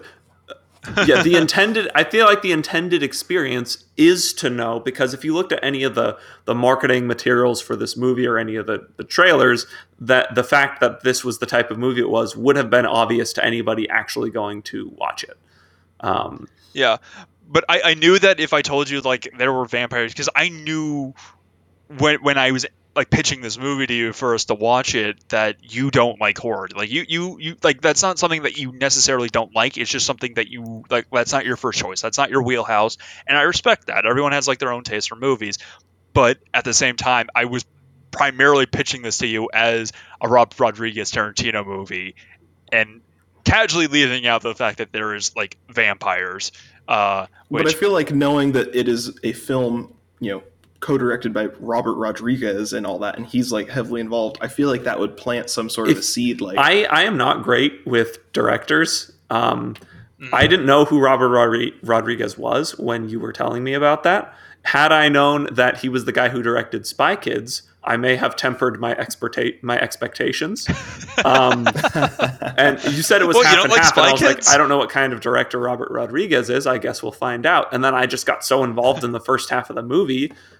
Uh, that you kind of forgot about the second half. once we hit the second half, I just uh, and even even the second half that they have, I rage feel like quit. didn't make use of like they have this character with Richie who I expect them to okay, even barring vampires, I still expect them to do something with him. And he comes back to life as a vampire and then immediately dies again. Yep. yeah, Like immediately. I was like, like- what, what was the point? It's like let I, I don't know. I feel like it was kind of supposed to be more or less closure for for Seth. Like let me give you the peace and death that I couldn't give you in life, and it's like a very emotional thing. It's like no, no one's killing my brother. I will do it. I will put him out of his misery because he has Yeah. had a miserable, f- messed up life, and he is a miserable, messed up person. yeah, Richie had it coming. Yeah. That's what I have here in my notes. Yeah, I I didn't honestly because Richie was just so unstable and he caused problems. He honestly was like the Jar Jar Binks of the geckos. Like the uh, Jar Jar Like- Binks of the geckos. I, yeah, That is the I- name of this episode. the only way this movie Like- could have been more jarring is if instead of vampires, he turned into fucking Jar Jar Binks. He turns into a Gungan. Yeah, they're Five, just like five years before that character existed. Lord. I mean, this. I mean, a very t- in the sense of he keeps making things, messing things up, and I was fine when he died. I will say, I think for a second, I did think like it was kind of like he, oh, he didn't want to kill his brother, even though he's a vampire, and then the second it realized that he was going to totally kill all of them, they they're like, okay, no, I, you're, we can't risk it Yeah. and I I did like yeah, see, I did kind of like that. I did like this half of the movie. It was fun. It was just so like and even though I knew there were vampires, it was just such a 180. And yeah, it really is. um but I did like so um Harvey Keitel gets bitten and I kind of thought, oh, because he's a holy man, maybe something I thought something was going to change and he was going to be protected. Nope, he dies and he makes his kids promise to kill him. And then the Well, you know, it did take Yeah, him that's longer that's to a become surprisingly a dark bit for the rest that of went on for like a movie. second, a couple of a little too long. I'm like, Yeah. of him trying, uh, like, like saying, "You guys got to kill me, or I'm going to kill myself," and he does it with the daughter, and then she's like, "Okay, fine," and then does it with the son, and it was just like Yeah, well, it could have been both like- of them together. It, it didn't. Well, I don't know. Well, if, at, at first he's like, "All right, I want you all to promise me," and they all like promise like me. Is like, like rather reluctant. Is like, "All right, now why don't I believe you?" It's like, "All right, I'm gonna kill myself right now if you guys don't agree." And since I'm already dead, it's technically not suicide. I'm not going to hell for this. And he's like, "That's a very valid argument for what you're doing. I hate that. I hate that. That's so valid. It makes sense to me." But um, Um, he, I okay. So we didn't mention this before, but uh, they have a, I guess, an adopted. He has an adopted son, and I did. They did like the joke earlier when he says, "This is my son." And Seth says, like, you don't look Japanese. And he's like, neither does he. He looks Chinese. And I'm like, ah. um, but so I didn't. It kind of did bother me. I did. I don't. I didn't. I do agree that Kate came off a little flat, but I didn't really mind her as a character. She was just Because she of, actually she had a character though. Scott. Didn't. Yeah. Scott. She no, did have a character, Scott- and her best scenes were in the second half of the movie, where she just gets to look like a badass and shoot stu- vampires with a Yeah. crossbow. I also like she actually did a good job in I, those. I also want to point her. out why did they ha- actually have a crossbow in like a coffin-shaped box with a cross on it? Why would vampires have that, even if they did take that unwillingly off of like one of the truck shipments? Well, Why? they probably, why would? yeah, they, They probably it killed a vampire hunter. probably. It's like why do And they have they a Buffy like, the Vampire Slayer crossbow with decorative box as well? Because they were just keeping it away from people so it couldn't get it's out to kill called a more trophy, vampires. dude. I know it was just I thought that was really funny and like Yeah, that we is killed a vampire hunter. yeah it's like we killed Van Helsing. What, what about it? I would I would totally watch that movie Van Helsing versus the Titty Twister. Oh my god! Could you oh my imagine? god! I can and it's glorious. I can I can kind of see it now, and I appreciate it, and I respect it. we need to make this movie. I'm waiting for the "What We Do in the Shadows" meets the Titty Twister to happen. Just just everything meets the Titty twister. Oh my god! Can we get that, please? you imagine? Just, just a couple of like vampires from New Zealand, like, oh hey guys, we're just like coming down to Mexico, check things out, see how our friends south of the border are doing. Oh, wow, you guys are doing a really good job. Really proud of you. Can I have some biker? Wow. And then when they're leaving, you can have the RV pull up. Yes. yes. Who are Um, these? wait, sorry. But Who are these? Who's these Yanks? The- oh, hello. Can we get a ride? No. Okay. but um, Okay, we, we need to get back on track. no, I Yes. want to, Anyway. but I did because I did think about this. So Scott, so Scott is the one that ends up having to. His dad attacks him and kills him, and then he's the one that has to put him down. And then he's being attacked, and he's begging Kate to kill him. And I know Oh, part of the reason that okay in in the story i get he died because it, he mostly died because he did he didn't have that much of a character he was just he was just kind of there like he wasn't that necessary but it did kind of in this in this day and age that is kind of outdated. It is an outdated trope because he was the minority and that Ooh, he yeah. died. Yeah, so I again, mean- that's an uh, outdated. That's changing now, but it was something I did think about, and I don't think that I don't I didn't even really think about I it I don't like that. think of it. I think of it. It's a fair I think it's more of. Again, I think it's more of in this setting. I think it was more of he died because he had he just didn't really he wasn't necessary anymore. But I don't think he was that necessary to begin with to even have the character at all. He was fine. I had no issue with him or anything. But I think in this, it did make me think like. I I feel like if if there if it if it was a white if it was a white kid and he had died, I probably wouldn't have thought much of it. But because he he was a minority, it was something that I'm like, this wouldn't fly today. I think the director just killed him Yeah. off because they wanted to have two people No, left exactly. at the end. No, I- I and they know were that. like, well, I guess And we'll I- kill I him too. that. I also yeah. didn't like how he died. He's Yeah. like being held by like a bunch of vampires, and he's just like, "Kill me, Kate." Yeah, he's the only character in this movie that like outright suffers. Yeah, Yeah, but he's like he's. I feel like if it if that actually happened and you were being eaten alive by several You'd be members of the undead, yeah. you'd be like, "Kill me! Oh god!" ah," And he's Yeah. just like, "Kill me, Kate! You gotta I do will it." say, Yeah, he's It's like, like- he's like almost like choking on his own blood. He's like, "Kill me, Kate!" Oh, like something like that. Like that would kind of like justify why he's saying it like almost in like a hoarse whisper. so I um, guess Seth so. and Yeah. Seth and Kate, like that, that would have made more sense. Seth and Kate are the last two standing, and Carlos, who's the guy they're waiting for to do the deal, like he then Played by Cheech he Marin. shows up. He's like he's like knocking on the door, and they're like shoot shoot the windows and so or shoot the door so they can like bust out. But I because it's because it's sun I sunrise was- now, and there's enough holes that the vampires can't outright get them. I was thinking um if Kate I was thinking during this if Kate survives this like, if her whole family dies she has a great origin story for being a hunt, vampire hunter. right? But Like that. Oh my that's the God. sequel. You That need. I um, would watch. There That- is I don't know I- I honestly there's a thought- from Dusk Till Dawn series. I haven't watched it, but the the series the, I remember watching like the first series or like the first two seasons and it's it's really good actually. I think you would actually like it better than the movie, Aaron. Like it does but is it better than Ice Fantasy? nothing's better that's a than Ice really high Fantasy. standard. Nothing's That's better really than Ice standard. Fantasy. Yeah, the the bit at the end where he like haggles with Carlos was kind of humorous and kind of good. yeah, it's like I Can- can- love I did love the dialogue at the end like what were they psychos? No, they were vampires. Do do psychos blow up during They sunlight? burst into flames. sunlight. and I don't care how crazy they are. They just don't do that.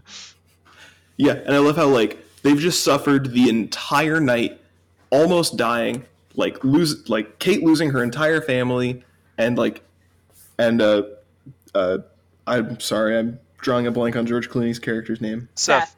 Seth. Seth loses his brother, and just like, and then they're haggling about how much of a cut uh Carlos gets. Yeah, it's like And the end up they end up agreeing at twenty five percent. Yeah. Yeah, like like, five percent less than his normal cut. Perfect.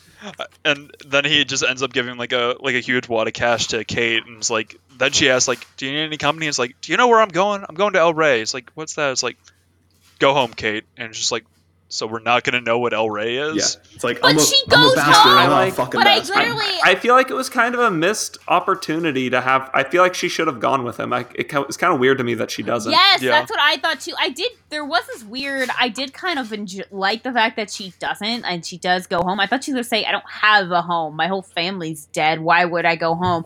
But uh, because I, yeah, I think in any movie you would expect them her to go with him or him be like her guardian, whatever. She doesn't have anybody else. But I did kind of like that they do part ways. I found that very. Yeah. It was. It wasn't. Again, I wasn't expecting that. I also wasn't expecting in this. Movie. Although I did feel like it was a missed opportunity that they didn't use either one of these characters in any of the sequels. Yeah, you would expect it to be like a Casablanca. Well, I'm sure. George Clooney was hard to pin Is down. George Clooney in the sequel? No, No. or no, he's he's not. Oh, so no. like I don't I don't think I don't think any of it like any of the characters from the first movie aside from Danny Trejo as the bartender show up again.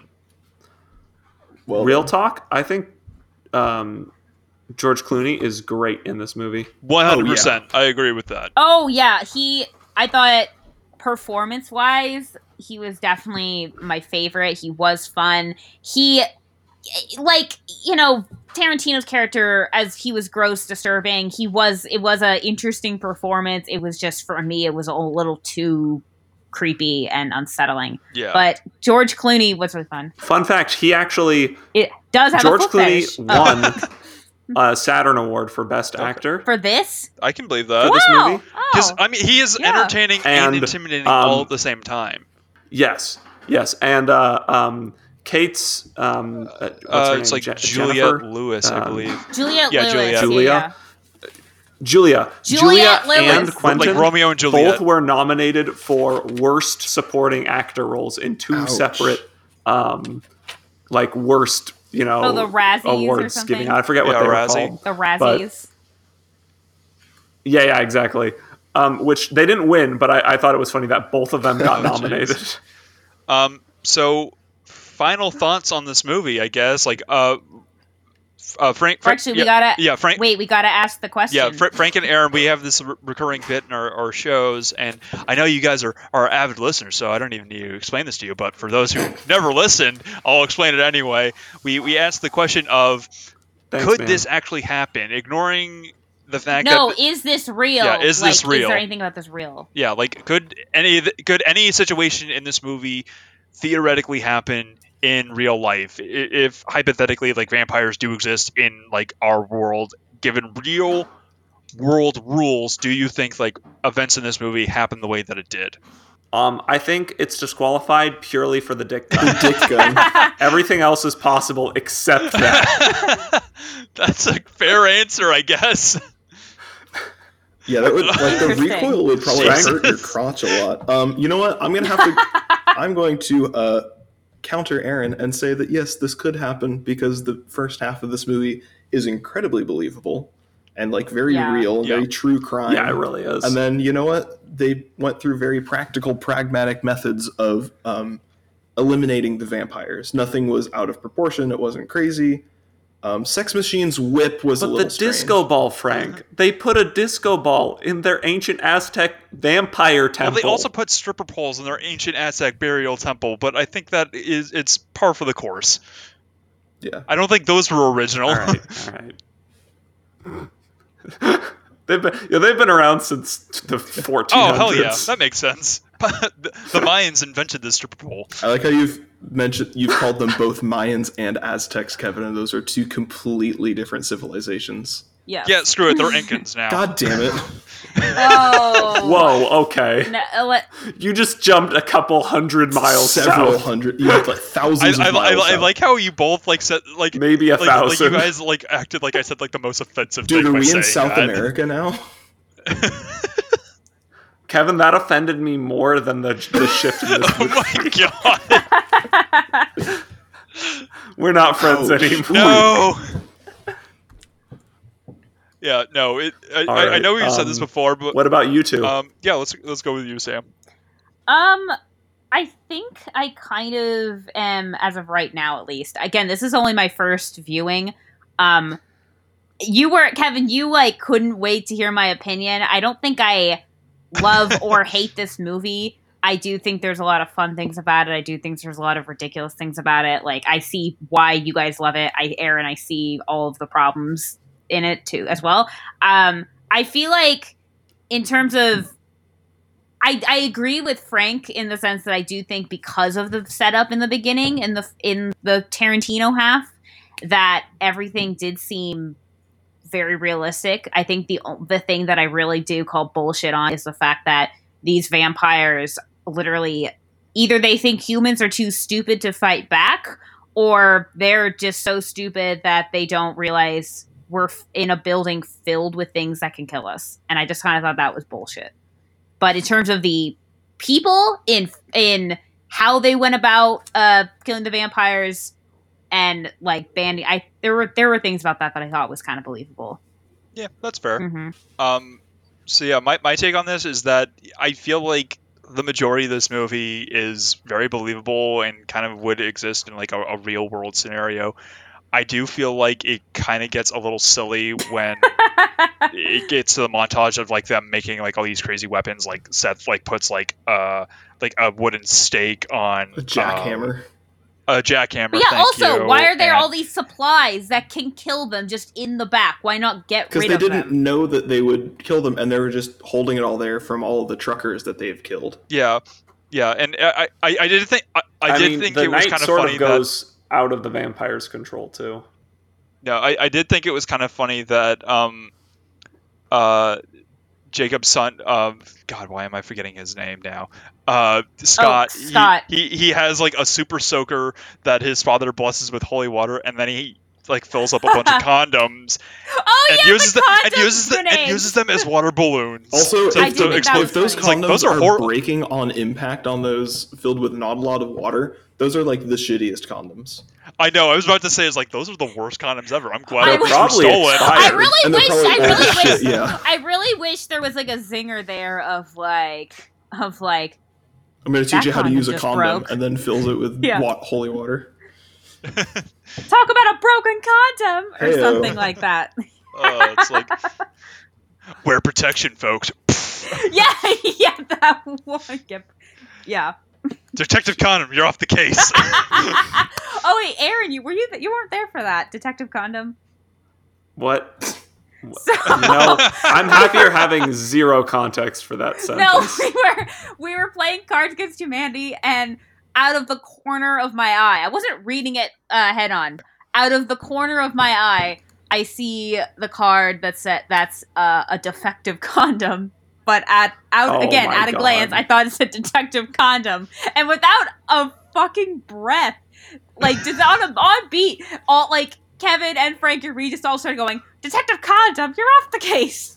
Detective Condom, do you have protection? I always have protection. I'm always packing. I always But then carry. it's but then it's we, we just like created we unintentionally created like like an X-rated like animated show in our heads of like Detective Condom. That's how it It's the gr- sounds. It's the greatest film noir movie that never was made. It It never should exist. it should never right. exist, but I Since- wanted given to that exist we're on so Detective badly. Condom at this point, are we? uh Final we, thoughts? Have we said all we need to say about From Yeah, Dusk um, Till Dawn? yeah, more, more or less. Final thoughts. I do recommend this movie. It is not for everyone. So if you're going into this movie thinking that it's entirely a Tarantino movie or entirely a Robert Rodriguez movie, you're gonna be like Aaron, gonna be probably disappointed by one half of this movie, one way or another. Your brain will be like as if it hit was hit by a condom grenade and kind of explode. I think Detective that's Condom fair. will not be there to save you.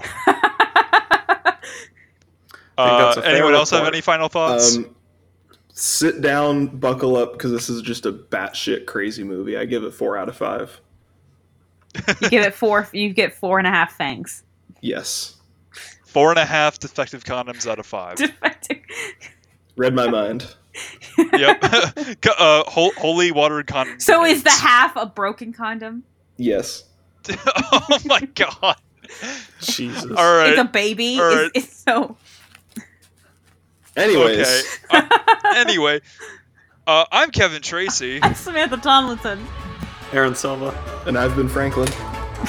and you've been listening to Movie Reel, folks. Goodbye, everybody, and listen to our Halloween episode. Whoa!